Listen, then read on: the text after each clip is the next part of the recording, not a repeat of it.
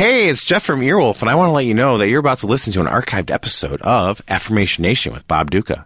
LegalZoom.com is sponsoring this episode. If you enter the code Earwolf on their website, you will get a discount. They're helping keep this show free and keeping us afloat. Every penny you spend while you're there comes straight to us.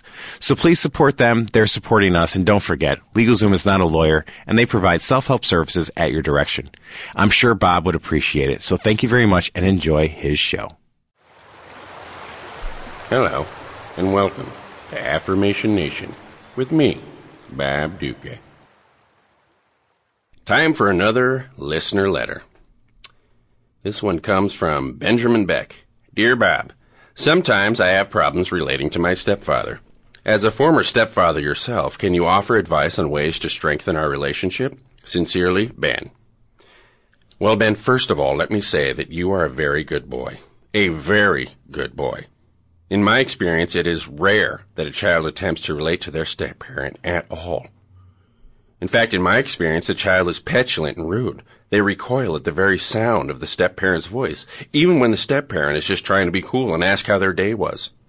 The child seems to do nothing but complain about the smell of the step parent's very medically needed ointments and salves, and the child does nothing at all all day but hang out in his room smoking medical grade marijuana while listening to Japanese hardcore music and looking at blacklight posters. So thank you, Ben, for even being concerned with relating to your step parent.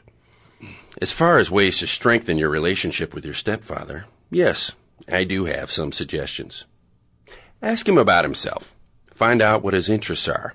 And when you find out what his interests are, do not laugh at him, and then call your friends into the room so that you can all laugh at him and make him repeat remote controlled motorboat regatta over and over again while you record it with your smartphones.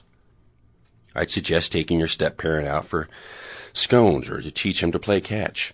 In short, treat your stepfather as you would like to be treated if you had many, many medical problems and a fear of youth. Good luck with your stepfather, Ben, and remember, it's hard for him too. Bob Ducca's Affirmation Nation is an Earwolf Media production, co-produced by Scott Aukerman and Jeff Ulrich. You can send me, Bob Ducca, a question, message, or health tip to affirmationnation at earwolf.com.